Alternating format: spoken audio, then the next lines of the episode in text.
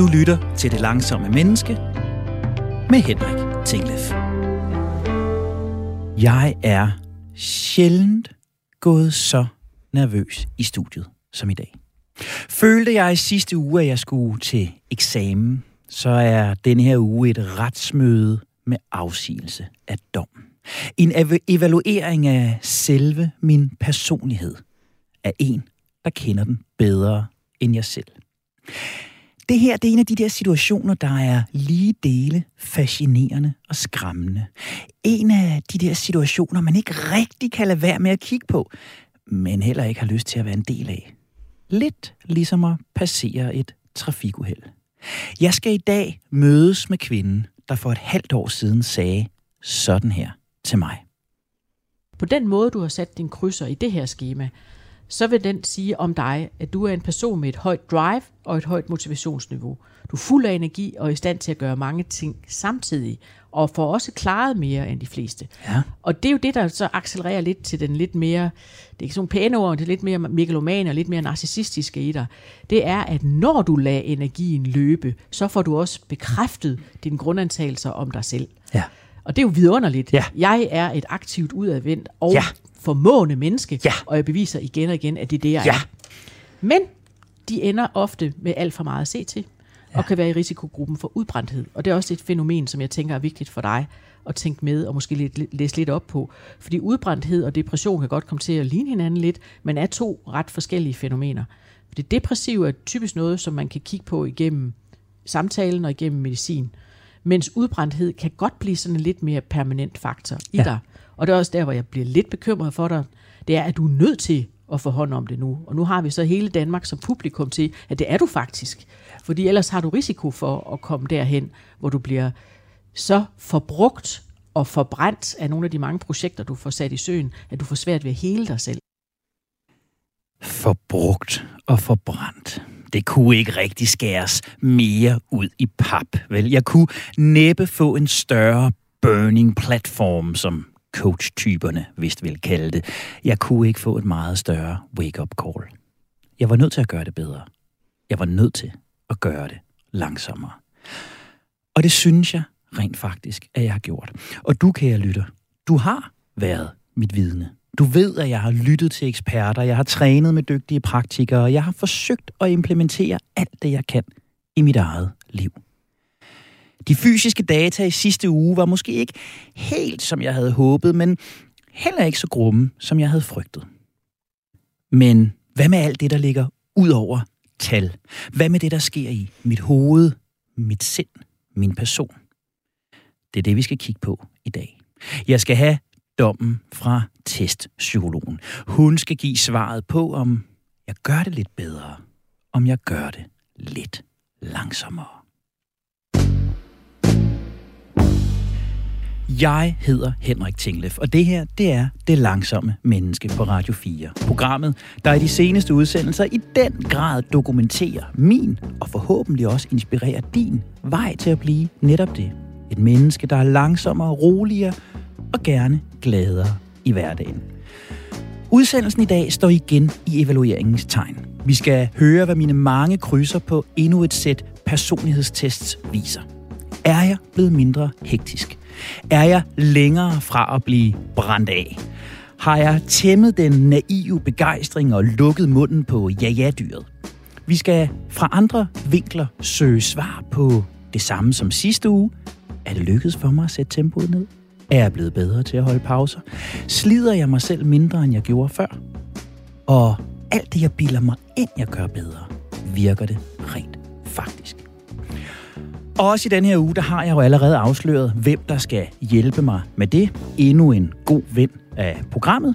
Louise Brygner. Det er dejligt, men også lidt skræmmende at have dig med igen, men i hvert fald varmt velkommen. Mange tak. Louise, du er ligesom sidst privatpraktiserende psykolog i Brygner Praksis med speciale i testning, udredning og råd- rådgivning. Og det er præcis de tre ting, der står på programmet i dag. Du har testet mig. Jeg har sat hundredvis af krydser. Du har udredt og dannet dig et billede. Om lidt, så skal du tilbagemelde og rådgive. Men inden du får lov til det, Louise, så kunne jeg godt tænke mig at øh, holde min forsvarstale. Jeg kunne godt tænke mig at øh, give dig et billede af, hvor, hvordan jeg har set forløbet øh, indtil nu. Jeg kunne i hvert fald godt tænke mig at give lidt meldinger på noget af det, du sagde til mig i sommer. Du startede blandt andet med at spørge til min motivation. Det lød sådan her. Jeg tror, det er todelt. Jeg tror øh, helt oprigtigt, det handler om, øh, om det, som jeg også netop har beskrevet for lytteren, en diskrepans imellem det, som jeg teoretisk set godt ved. Jeg, jeg ved godt en masse ting om, hvad ro, nærvær, langsomlighed gør for os, både fysisk og psykisk, men jeg har ikke efterfulgt det selv, så der er sådan en utilfredshed med, at have en faglig viden, som jeg ikke efterkommer. Øh, lidt som at være diætist, men fylde sig med roulade og flødeboller. Øh, så det er den ene ting. Øh, den anden ting er helt klart, at jeg gentagende gange i mit liv har oplevet, at min hastighed giver mig problemer. Den giver mig problemer i relationer til andre mennesker. Den giver mig problemer i forhold til stress og dårlig søvn og dårlige kostvaner. Så jeg har en helt klar forhåbning om, at jeg vil kunne få et ja, mere roligt, mere balanceret liv, hvis jeg i flere sammenhænge sætter hastigheden og tempoet ned. Og så var du så fræk, Louise, at du også spurgte mig til, hvad jeg regnede med, jeg ville kunne undgå, hvis jeg blev langsommere. Og i sommer, da jeg kiggede frem mod øh, denne her periode, der øh, gik vores snak sådan her. Jeg ønsker øh, to ting. Jeg ønsker at undgå at miste overblikket øh, sidde foran min computer med 16 browservinduer åbne, og ikke rigtig kunne huske, hvad det egentlig var, øh, jeg var ved at lave. Og så øh, ønsker jeg at undgå dårligt humør og, og dermed øh, uhensigtsmæssige handlinger, både over for mig selv og folk omkring mig, fordi jeg bliver irritabel og kortlundet og, og mangler overskud. Hvad sker der, hvis ikke det lykkes for dig i løbet af det næste halvår at blive langsommere? øh, så, vil, så vil tingene køre i ring, så vil jeg opleve det, som jeg synes, jeg har oplevet de sidste, de sidste mange år, at jeg sådan øh, øh, kører, kører lidt i bakke bølgedale, perioder, hvor det går meget godt, og perioder, hvor jeg mister overblikket og ikke har det så godt, som jeg gerne vil have det. Og så samler jeg mig selv lidt op, og så kan jeg lidt igen, og så kommer der en periode, hvor det går lidt ned igen. Øh, sådan nogen taler om kvartalsdranker, og jeg må måske sådan øh, kvartalsspitterholic, ikke? Mm kvartals speederholic. Uh, Louise, når jeg kigger tilbage på det forgangne halve år, så synes jeg i forhold til de her parametre, at jeg oplever en bedring. Jeg synes, at jeg har færre af de her humørudsvingninger, som, som jeg gerne vil undgå. Jeg synes, jeg er øh, mindre irritabel, mindre hektisk, øh, og jeg synes rent faktisk, at jeg oplever, at jeg har flere perioder, hvor jeg er mere afslappet og, og faktisk også mere tilfreds. Og uden at du nu skal afsløre det hele, så bare for at min puls falder en lille bitte smule nu, er jeg in the ballpark, Louise? Fornemmer jeg rigtigt? Kan du se noget i data? Hvor er vi på det her? Øh, jeg kan se en, en klar forandring, og det, som jeg så vil lave som cliffhanger, det er en forandring til hvad? så du kan se, der er sket noget, men, ja. øh, men hvad det er, det får jeg ikke at vide endnu. Nej. Louise, øhm, jeg skal være ærlig og indrømme, at øh, jeg havde jo en ret stor udfordring, øh, som jeg også talte med Jon om i sidste, i sidste uge, i forhold til at arbejde ret øh, intensivt. Og det gav du mig også noget feedback på i sommer. Og noget af det, som øh, skemaerne også fortæller, er, at du har øh, svært ved at dele op i fritid og arbejdsliv. Øh, fuldstændig korrekt. Og du har svært ved at få givet dig selv lov til ikke tvangsmæssigt at arbejde hele tiden. Ja, du sagde det selv det... med de her 16 vinduer, der var åbent. Kan jeg sagtens genkende, ja. ja. Og der begynder det jo, der bliver arbejdet måske næsten en forsvarsmekanisme. Ja. Der bliver arbejdet, øh, selve det at være i gang, bliver næsten det, der bliver din berettigelse. Er jeg noget, hvis jeg ikke er i gang? Kunne være et af spørgsmålene, som spørgsmålene øh, sådan accelererer ud i nogle af de skemaer. Der er faktisk fire ud af seks skemaer, der siger, er jeg noget, hvis ikke jeg er i gang? Det kan jeg sagtens svare på. Ja. Øh, nej. nej, jeg er ikke noget, hvis ikke jeg er i gang. Nej. Og det har jeg jo kæmpet med lige siden, Louise. Og det var jo noget, Jon adresserede i øh, sidste uge også, og han spurgte mig næsten om det samme, om jeg var noget øh, uden at arbejde. Og jeg har bare brug for en lille snas, Louise. Er jeg, er jeg blevet noget, når jeg ikke arbejder, eller hvad kan du cliffhange for her? Jamen, det, der er det centrale, er jo, at hastigheden har været der af en årsag. Den er opstået som en, en variant af, forestiller jeg mig, en beskyttelsesmekanisme, en copingstrategi, en måde at, at være i verden på, som i perioder har gjort godt.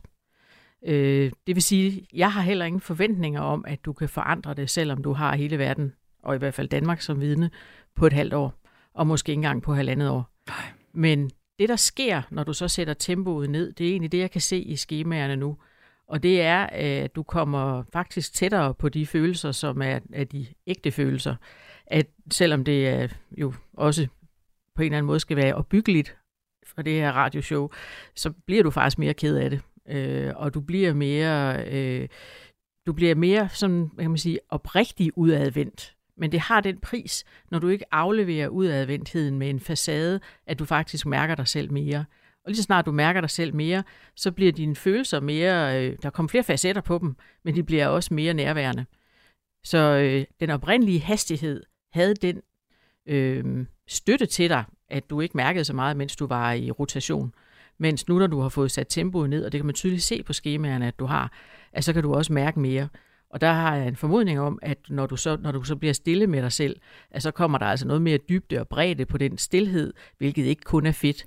Og så får man lyst til måske at accelerere lidt, eller ja, øh, øh, slomme den på en eller anden vis med øh, pizzabakker og lorte-tv, eller hvad man ellers øh, kaster sig over. Fordi det er så øh, ubehageligt at være der, hvor man mærker noget. Men samtidig så er det vejen frem. Så i forhold til den opgave, du har sat dig for, så må man sige, psykologisk set, der har du i høj grad lykkedes. Og det vil jeg gerne lige indvende, fordi så kunne folk sige, ja, men du er vel en klog psykolog, så du sætter jo bare krydserne, som du har lyst det, sådan er det faktisk ikke helt med de her skemaer. Det er ret vigtigt, at der er så mange spørgsmål, der er indbygget i samtlige skemaer. Nogle små øh, undersøgelser af, om du er ærlig over for dig selv og over for skemaet øh, internt. Øh, og der ligger du meget fint i alle skemaernes, øh, hvad man kalder validitetsindeks. Så på den måde, så tænker jeg, at det er ikke en, en, manipulation, en manipulation af os eller af dig selv, men det er faktisk et meget øh, ægte svar, og det har det været i, i begge runder.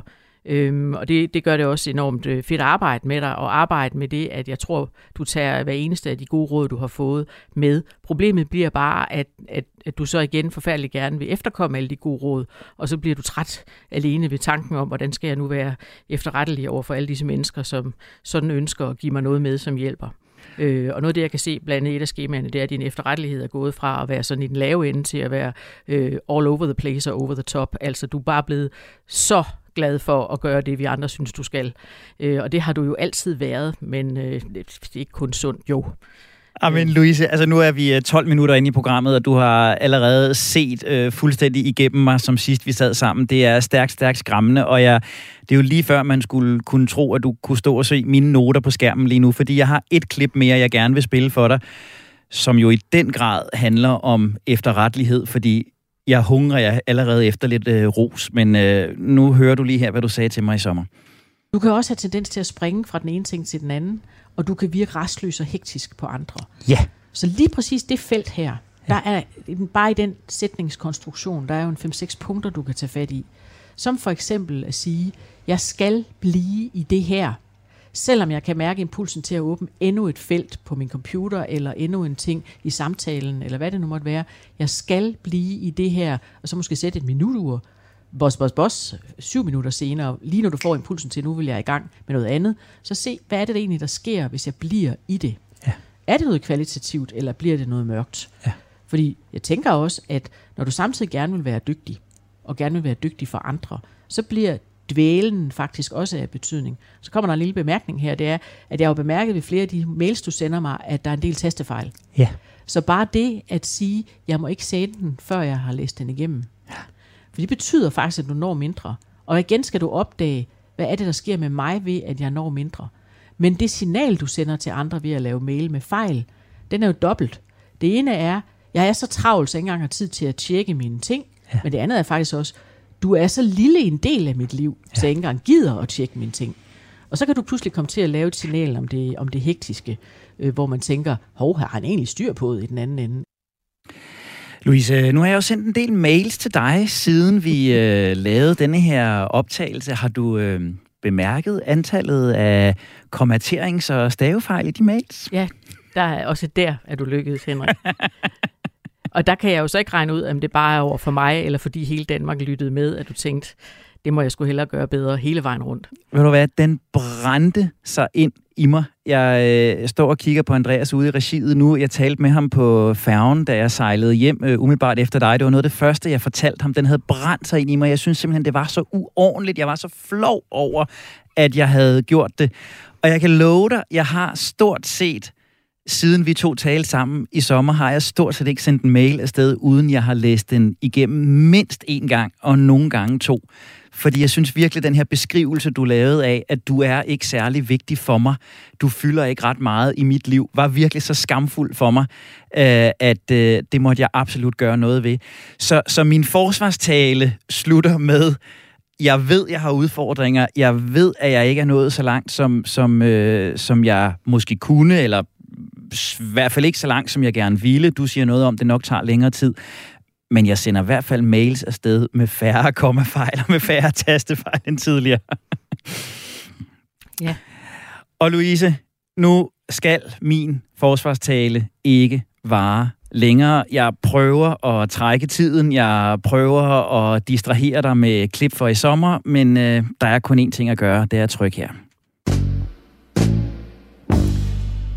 Du lytter til Det Langsomme Menneske på Radio 4. Jeg er Henrik Tinglef, og sammen med psykolog Louise Brygner, der er jeg nu ved at gennemgå min udvikling mod at blive et langsommere menneske.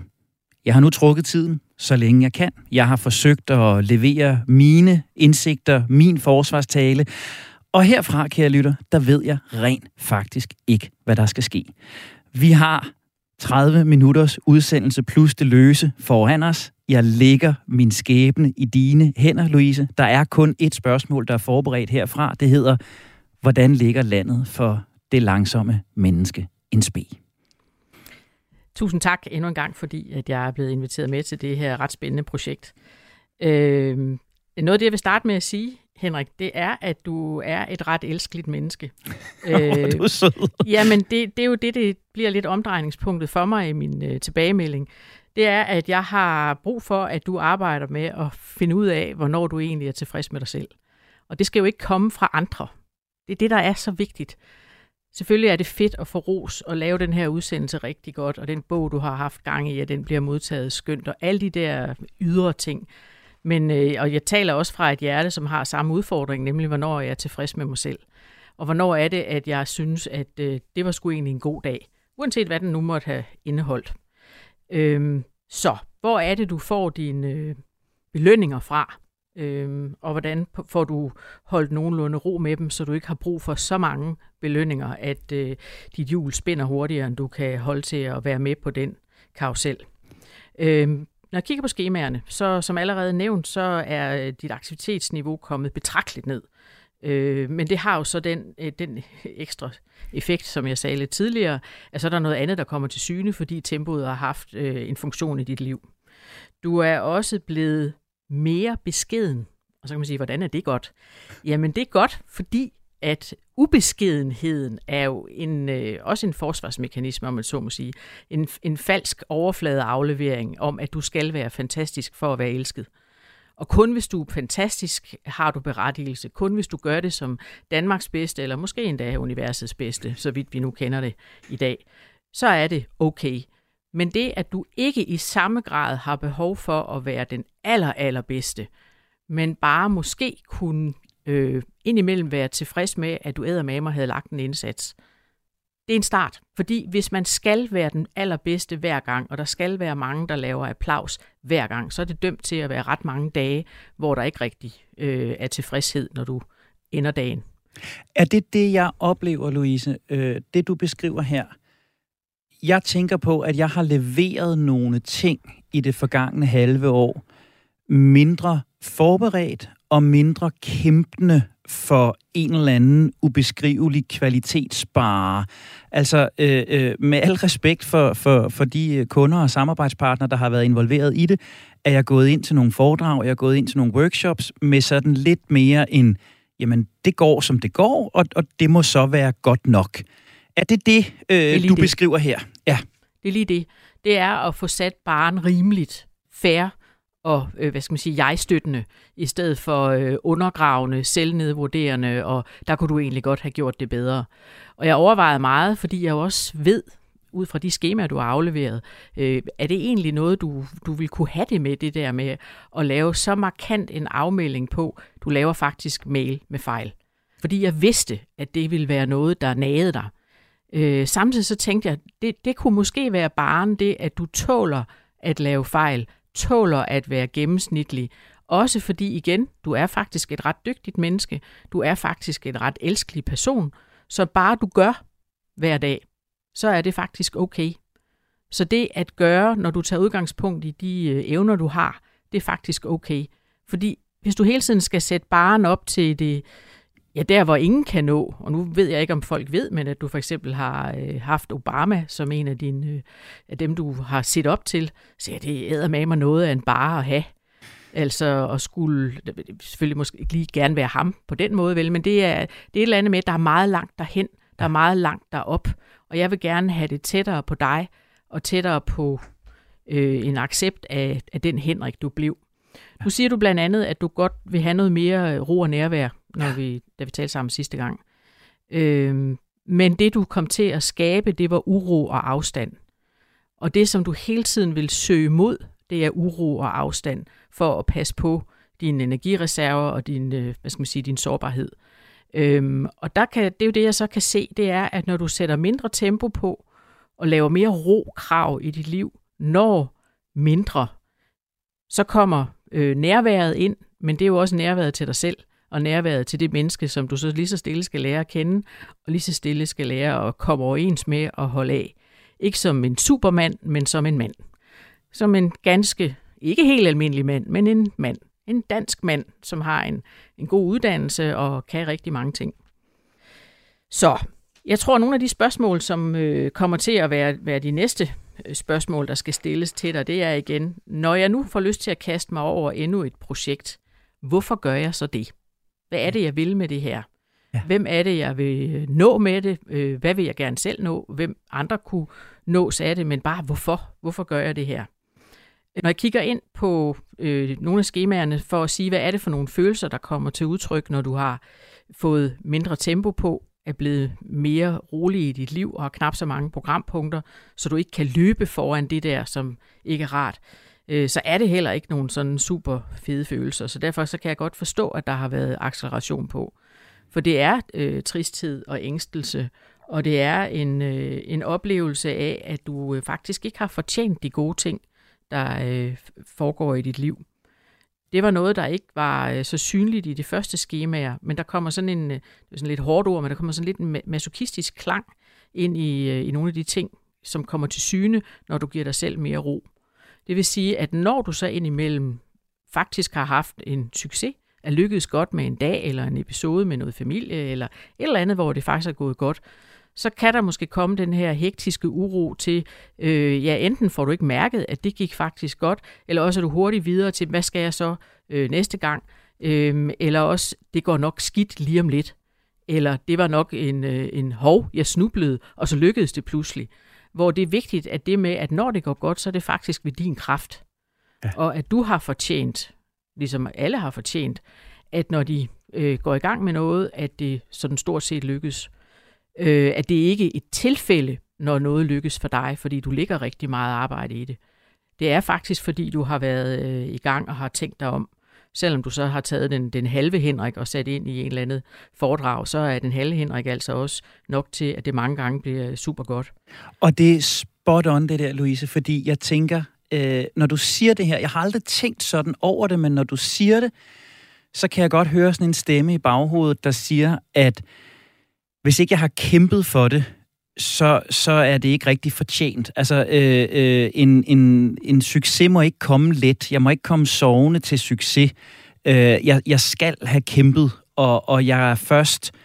Øh, eller i hvert fald har været, ikke? at det er det, jeg har været drevet af, at jeg har først ligesom kunnet være rigtig tilfreds, hvis jeg har følt smerten. øh, øh, og, og, det, og det er jo lidt det, du kalder masochistisk, ikke? Altså, ja. at, at hvis jeg bare går ind og gør det, jeg gør, og folk er glade og tilfredse, så er det ikke rigtig noget, men hvis det har gjort ondt, hvis jeg har svedt, hvis jeg har ligget søvnløs om natten, så må jeg godt betragte det øh, som en succes. Men jeg, jeg, altså, det er jo den, jeg fornemmer, jeg er ved at slippe på en eller anden måde. Ikke? Ja.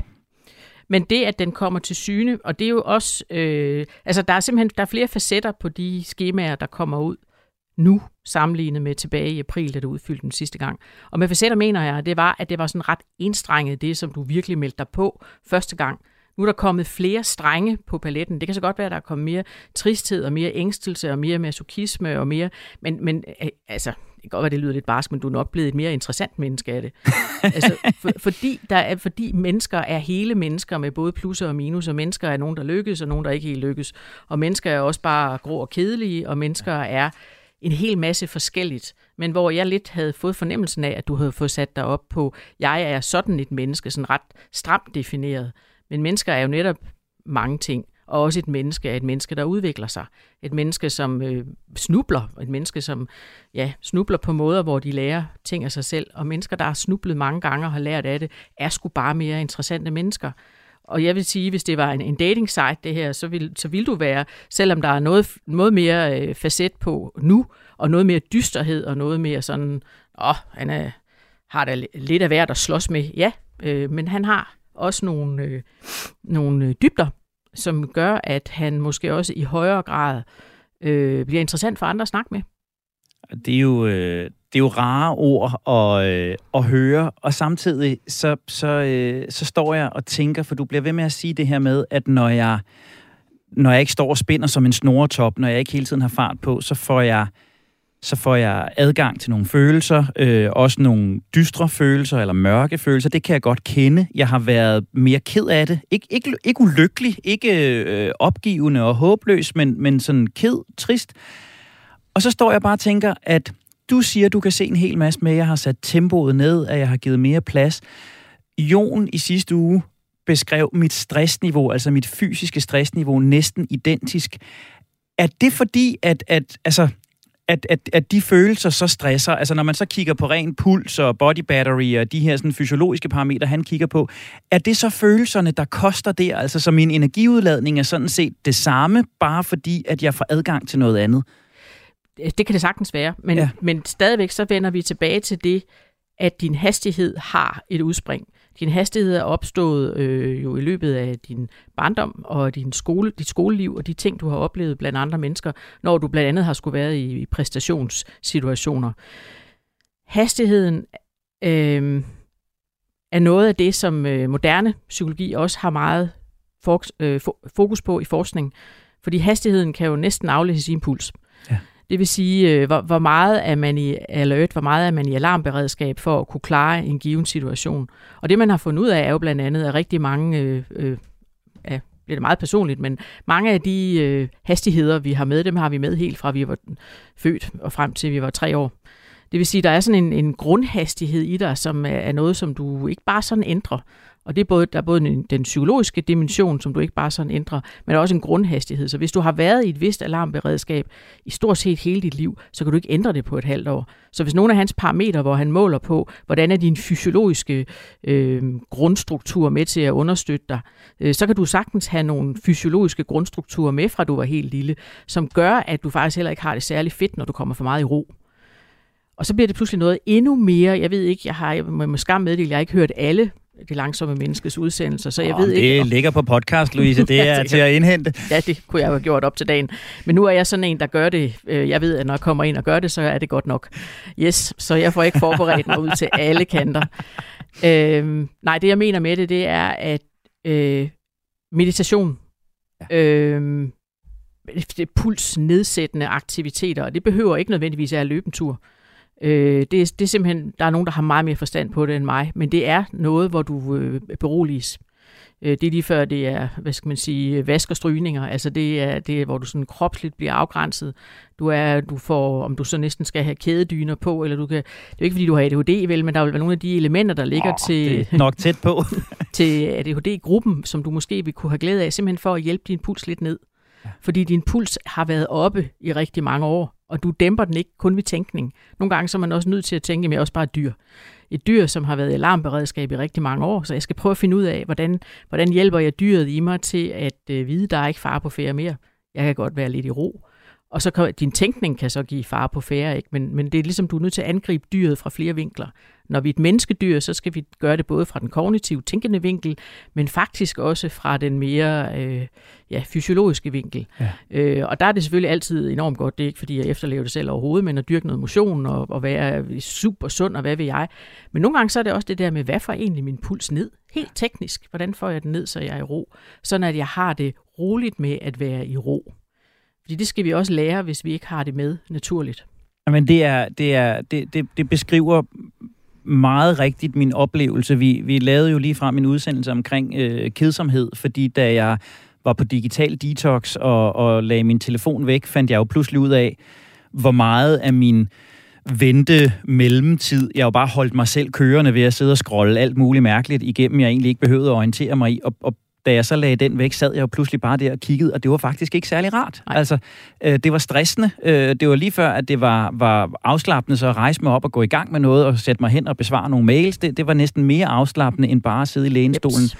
Og det har taget mig nogle måneder at blive i stand til det. Altså, ja.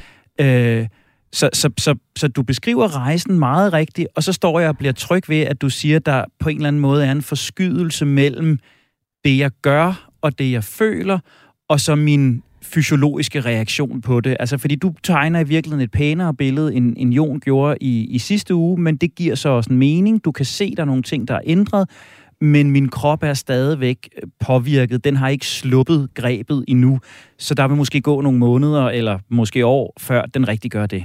Ja, og at du skal have fat i nogen øh, til det langsomme menneske, som kan hjælpe med det med at få beroliget et nervesystem. Så hvis du skal snakke med nogle andre spændende mennesker, så kunne det være interessant, og så vil jeg love at lytte til den, fordi det er også noget, jeg selv kan lære. Øh, hvordan får man egentlig fundet øh, den måde, hvor man kommer i... Jamen, det, den har flere facetter, fordi den ene er det med, hvordan får jeg lagt min puls lidt ned? Hvordan får jeg øh, gjort noget rent kropsligt, så jeg øh, kroppen ved, nu, nu er der faktisk fred og ingen fare, som den ene del. Øh, og den anden del handler om øh, sådan et lidt besynderligt begreb, som jeg selv kalder bagtæppetænkning. Det vil sige, at vi laver noget i en rytme. Det er det, som øh, mange kvinder for eksempel gør, når de hækler eller strikker. Ja. Øh, hvor man sidder og laver ingenting og lader hjernen vandre. Og det er netop ikke at være i gang med et eller andet, hvor der foregår noget for øjnene. Det er faktisk heller ikke at løbe en tur, hvor man samtidig får pæse sig selv til, nu skal jeg se, om jeg kan nå derhen på under en halv time, eller jeg skal se, hvor langt jeg kan nå på en time. Øh, fordi der er du også i gang med en eller anden form for, øh, hvad skal man sige, frontal konkurrence, som er med til måske at holde pulsen højt. Så det er også noget med at finde det der lidt meditative, om der er nogle ting, du godt kan lide at lave, hvor du ikke tænker. Om der er nogle ting, du godt kan lide at lave, hvor du ikke præsterer. Hvor du simpelthen øh, nusser. Ja. Og det er jo nogen, der kan lide havearbejde. Nogen, altså det er et eller andet, hvor... Og igen er det ikke for at få vejens flotteste have, men simpelthen fordi, du må meget gerne bare synes, det er fedt at være derude. Ja. Og det er ikke øh, noget, der er nemt at lære. Men det er vigtigt at undersøge, hvor, hvor kan jeg finde det henne. Men det, det giver rigtig god mening, og jeg tager udfordringen op og sender den direkte videre ud i æderen og siger, sidder du derude, ved du, hvad det er, der skal til for at bringe mit nervesystem og min puls ned? Så kender du e-mailadressen langsom radio4.dk, så er vi helt sikkert interesseret i at kigge på det på øh, redaktionen. Louise, du kan helt sikkert se mange flere ting i yep. øh, de data, jeg har øh, sendt dig, så øh, jeg læner mig tilbage og, og gør mig klar til at modtage mere af dommen.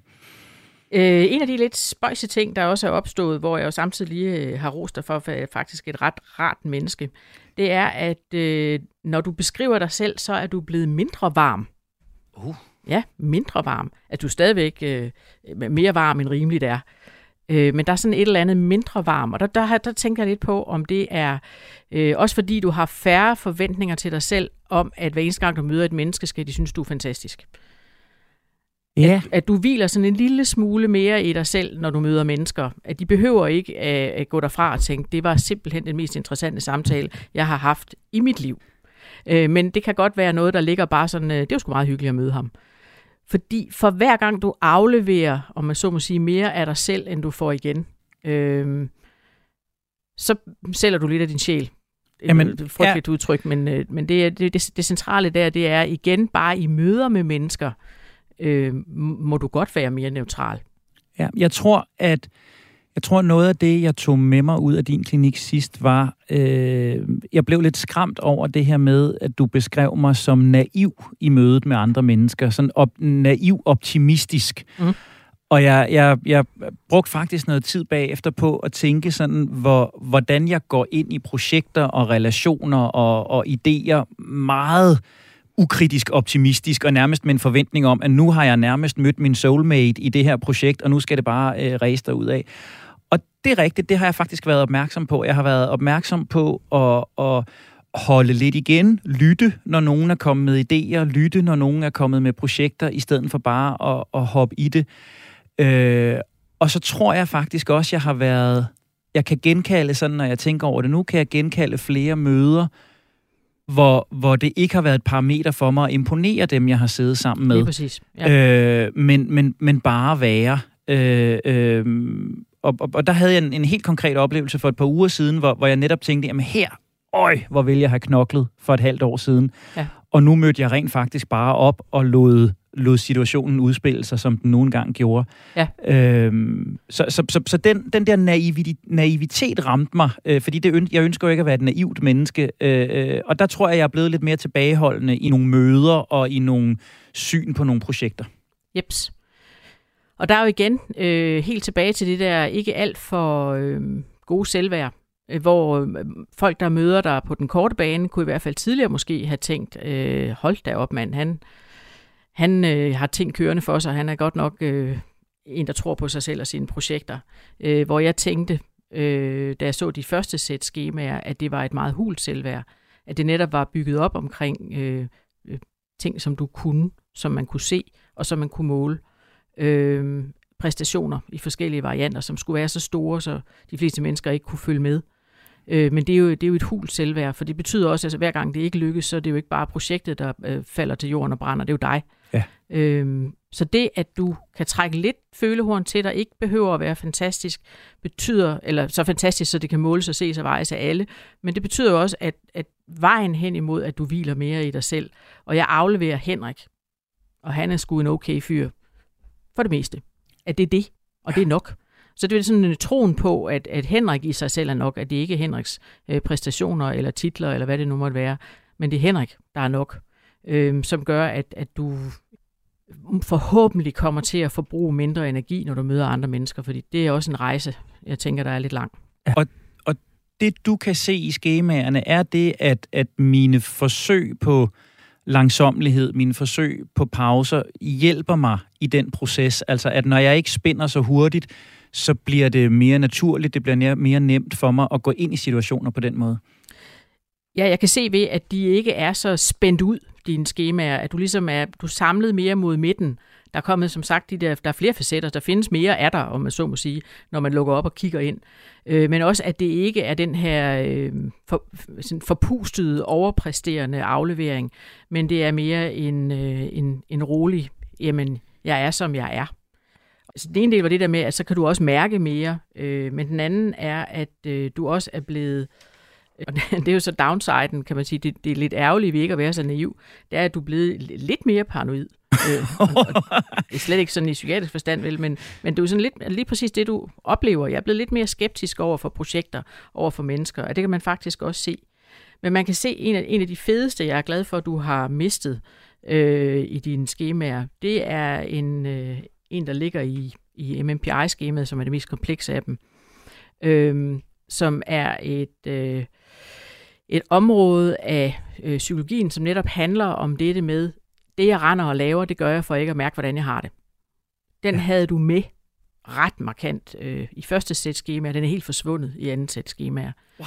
Det vil sige, at, at selve projektet, jeg skal prøve at, at være langsommere, det kan så godt være, at jeg mærker mere og når mindre, det har så haft den effekt, at du faktisk også øh, bliver mere ægte mærkende. Og det, du kommer frem, er så ikke så fedt, men bare det at være mere ægte mærkende, men det betyder jo også, at de mennesker, du tiltrækker, det bliver sådan den næste fase i dit liv, tænker jeg.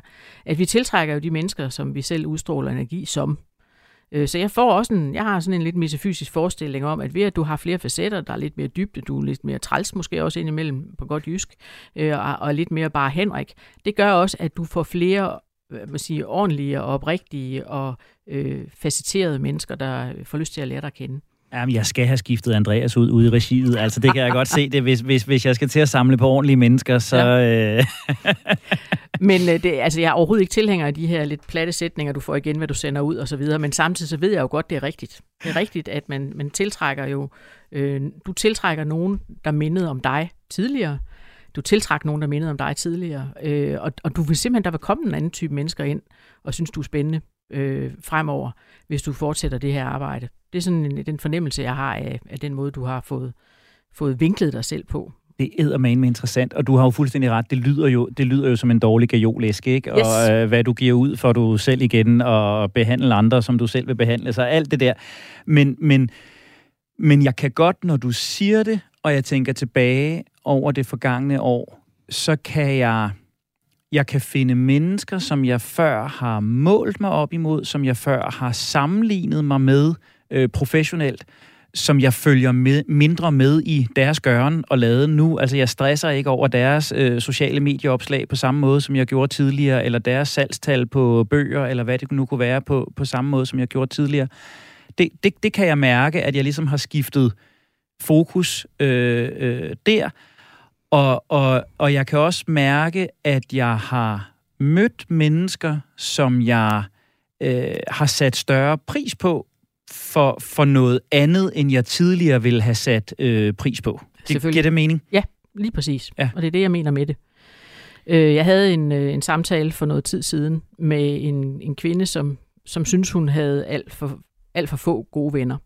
Øh, og så havde hun en hel masse venner, som hun synes var ja, det, hun ville gerne være venner med dem egentlig.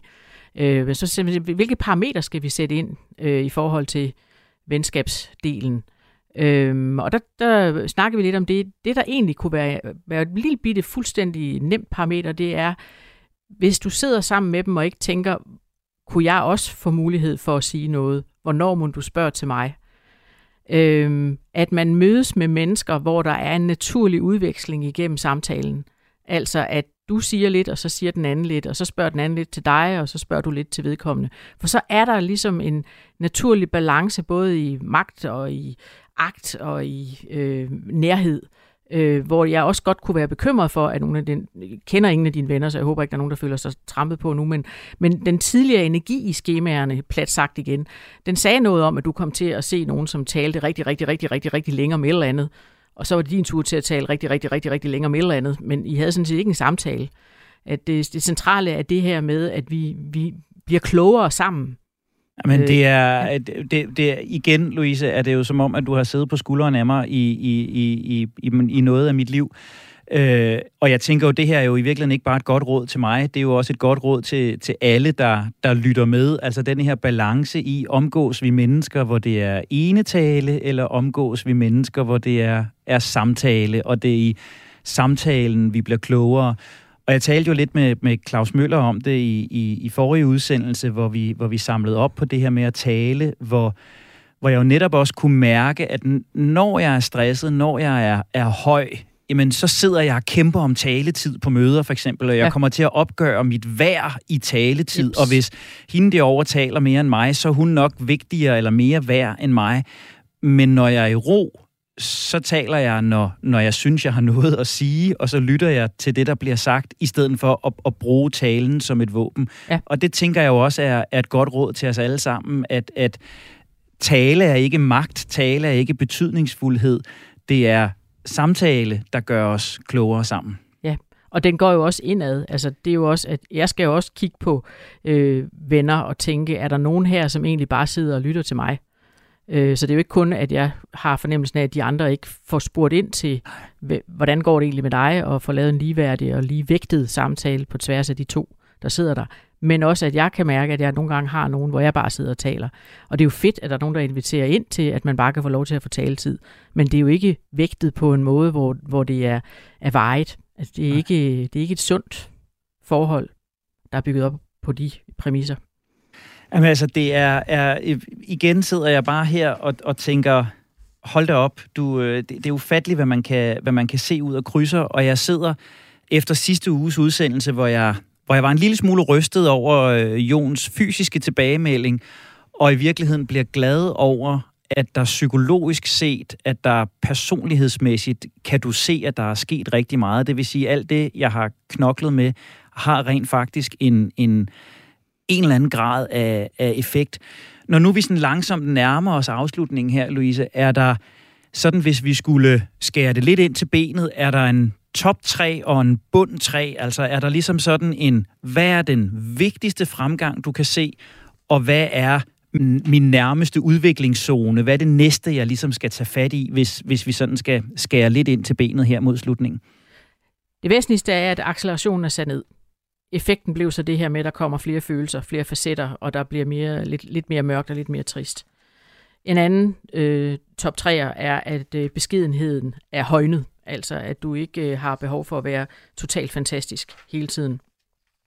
Øh, noget, der så kommer til syne øh, i, i den ende, også igen i top 3, selvom det lyder lidt absurd, det er, det er masokismen, øh, hvor man kan sige, jamen hvor fedt er det? Jamen bare det, at den kommer til syne, og at øh, den bliver bevidstgjort, er med til, at du kan holde en eller anden form for kadence på det. Fordi hver gang du så kommer til at lave en lille tanke, der handler om, havde jeg egentlig fortjent det her, eller kunne det ikke have været bedre, eller det gik godt nok godt, men lige om lidt går det skidt, så ved du, at den øh, er i gang med at nappe dig og så skal du have fat i, hvad var det ved den situation, der provokerede min masokisme. Øh, og, og interessant er det der med, at den jo slet ikke øh, var med i sidste runde.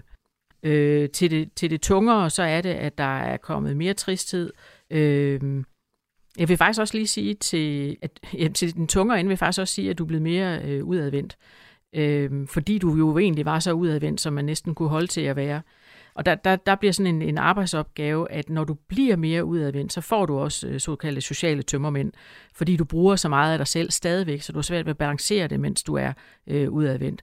Så derfor så den der introverthed er blevet mindre, så du er blevet absurd nok endnu mere udadvendt, men de krav, du så lægger til dig selv derude, det er dem, der skal balanceres, øh, for at du kan holde til det.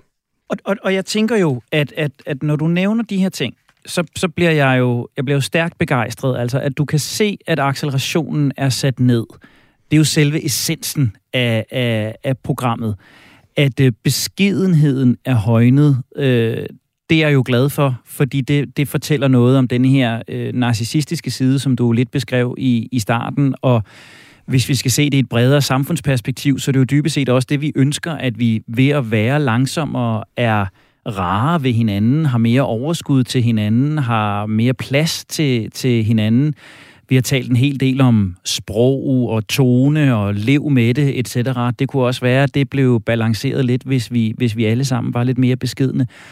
Og så er jeg jo faktisk rigtig glad for det der punkt 3, du siger med, med bevidstheden om masokismen, bevidstheden om, hvordan jeg har det, fordi det var jo netop et af de mål, jeg satte mig for, at jeg skulle kunne mærke, hvordan jeg har det, og ikke bare køre hen over det. Og, og så tænker jeg, at, at til alle de, der er med på rejsen, vi må vel kunne forvente den her bakkedal, ikke sandt, Louise? Altså, at, at når, jeg for, når jeg forandrer noget, så skal jeg vel igennem en periode, der på, på nogen måder bliver sværere, og der bliver hårdere. Det er vel en del af udviklingsrejsen? Ja, det er det, men bakkedalen er måske også en lidt mere permanent ting, som er livet. Ja. Fordi der er jo også, hvis man lever meget i de sociale medier og lever meget på overfladen, så har man også en forventning om, at der skal være boost af lykke med jævne mellemrum. Men undskyld mig, hvem helvede har fortalt os det? Øh, og det er jo ikke for at være pessimistisk på, på menneskehedens vegne, men alligevel. Øh, jeg tænker sådan en, en lidt mere øh, Svend Brinkmannsk vinkling, at øh, det med at, at, at være og ære og være ordentlig, det er, det er sgu lykke til, altså. Ja. Det er der, vi virkelig ja, er mennesker, og at vi så indimellem er det ja, ret meget på det jævne, og ikke bare jubler afsted. Det er også et vilkår. Så det er også sådan et eller andet med at få, få kigget på noget omkring øh, eksistentialisme. Vi dør, der, vi har valg, det er svært, og der er vi over i sådan noget jalomagtigt inspireret. Øh, men også, hvis, hvis du vil inspirere selv, så er noget af det, jeg har lyttet til for nylig, som øh, jo ligger lidt højt op i skyerne, det er øh, øh paradoxalt nok en... Øh, jeg tror, det er en, en lydbog, det er ikke engang en podcast, for den er mange timer lang, imellem øh, Oprah Winfrey og øh, Bruce Perry, der taler om noget af det der med puls. Og ja. noget af det med øh, det centrale spørgsmål i dag, det er ikke, hvad er der med dig, men mere, øh, hvad skete der med dig? What happened to you? Så det er noget med at finde ud af, hvad er det, der er årsagen til, så vidt som det er muligt, at jeg har øh, denne måde at leve i verden på.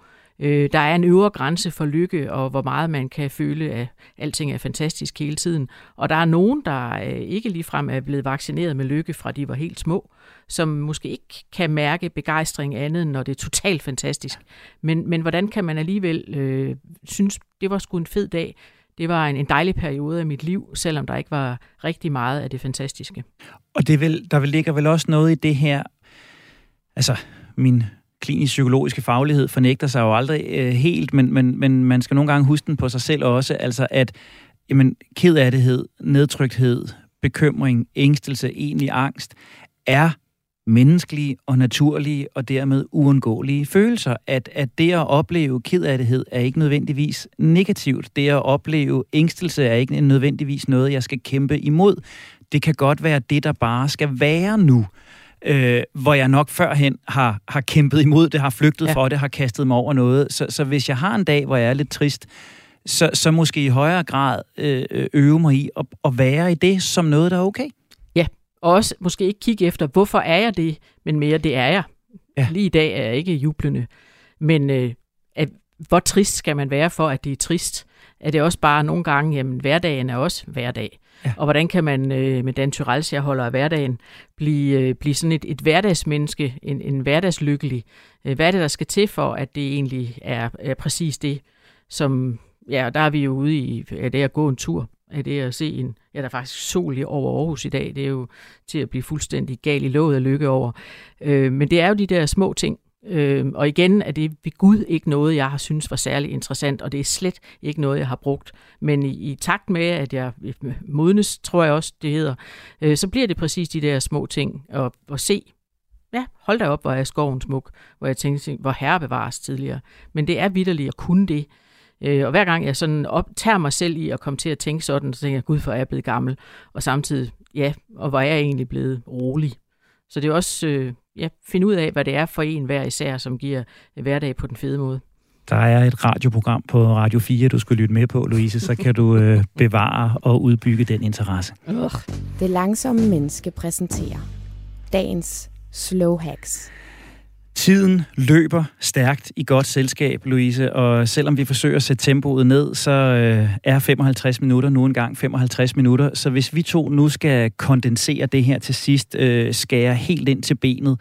Hvis du skulle give mig og alle de lyttere, der har været med på rejsen sammen med mig det sidste halve år, et godt råd herfra. Hvad er det næste, jeg skal fokusere på? Hvad er det næste, jeg skal gøre, hvis jeg skal bevare det, som jeg i al beskedenhed hører som en positiv udvikling hen over de seneste seks måneder? Jamen det er jo, at der er tid nok i din hverdag til, at du når at overveje, hvorfor gør jeg det her? Er det, hvem, og hvem gør jeg det for?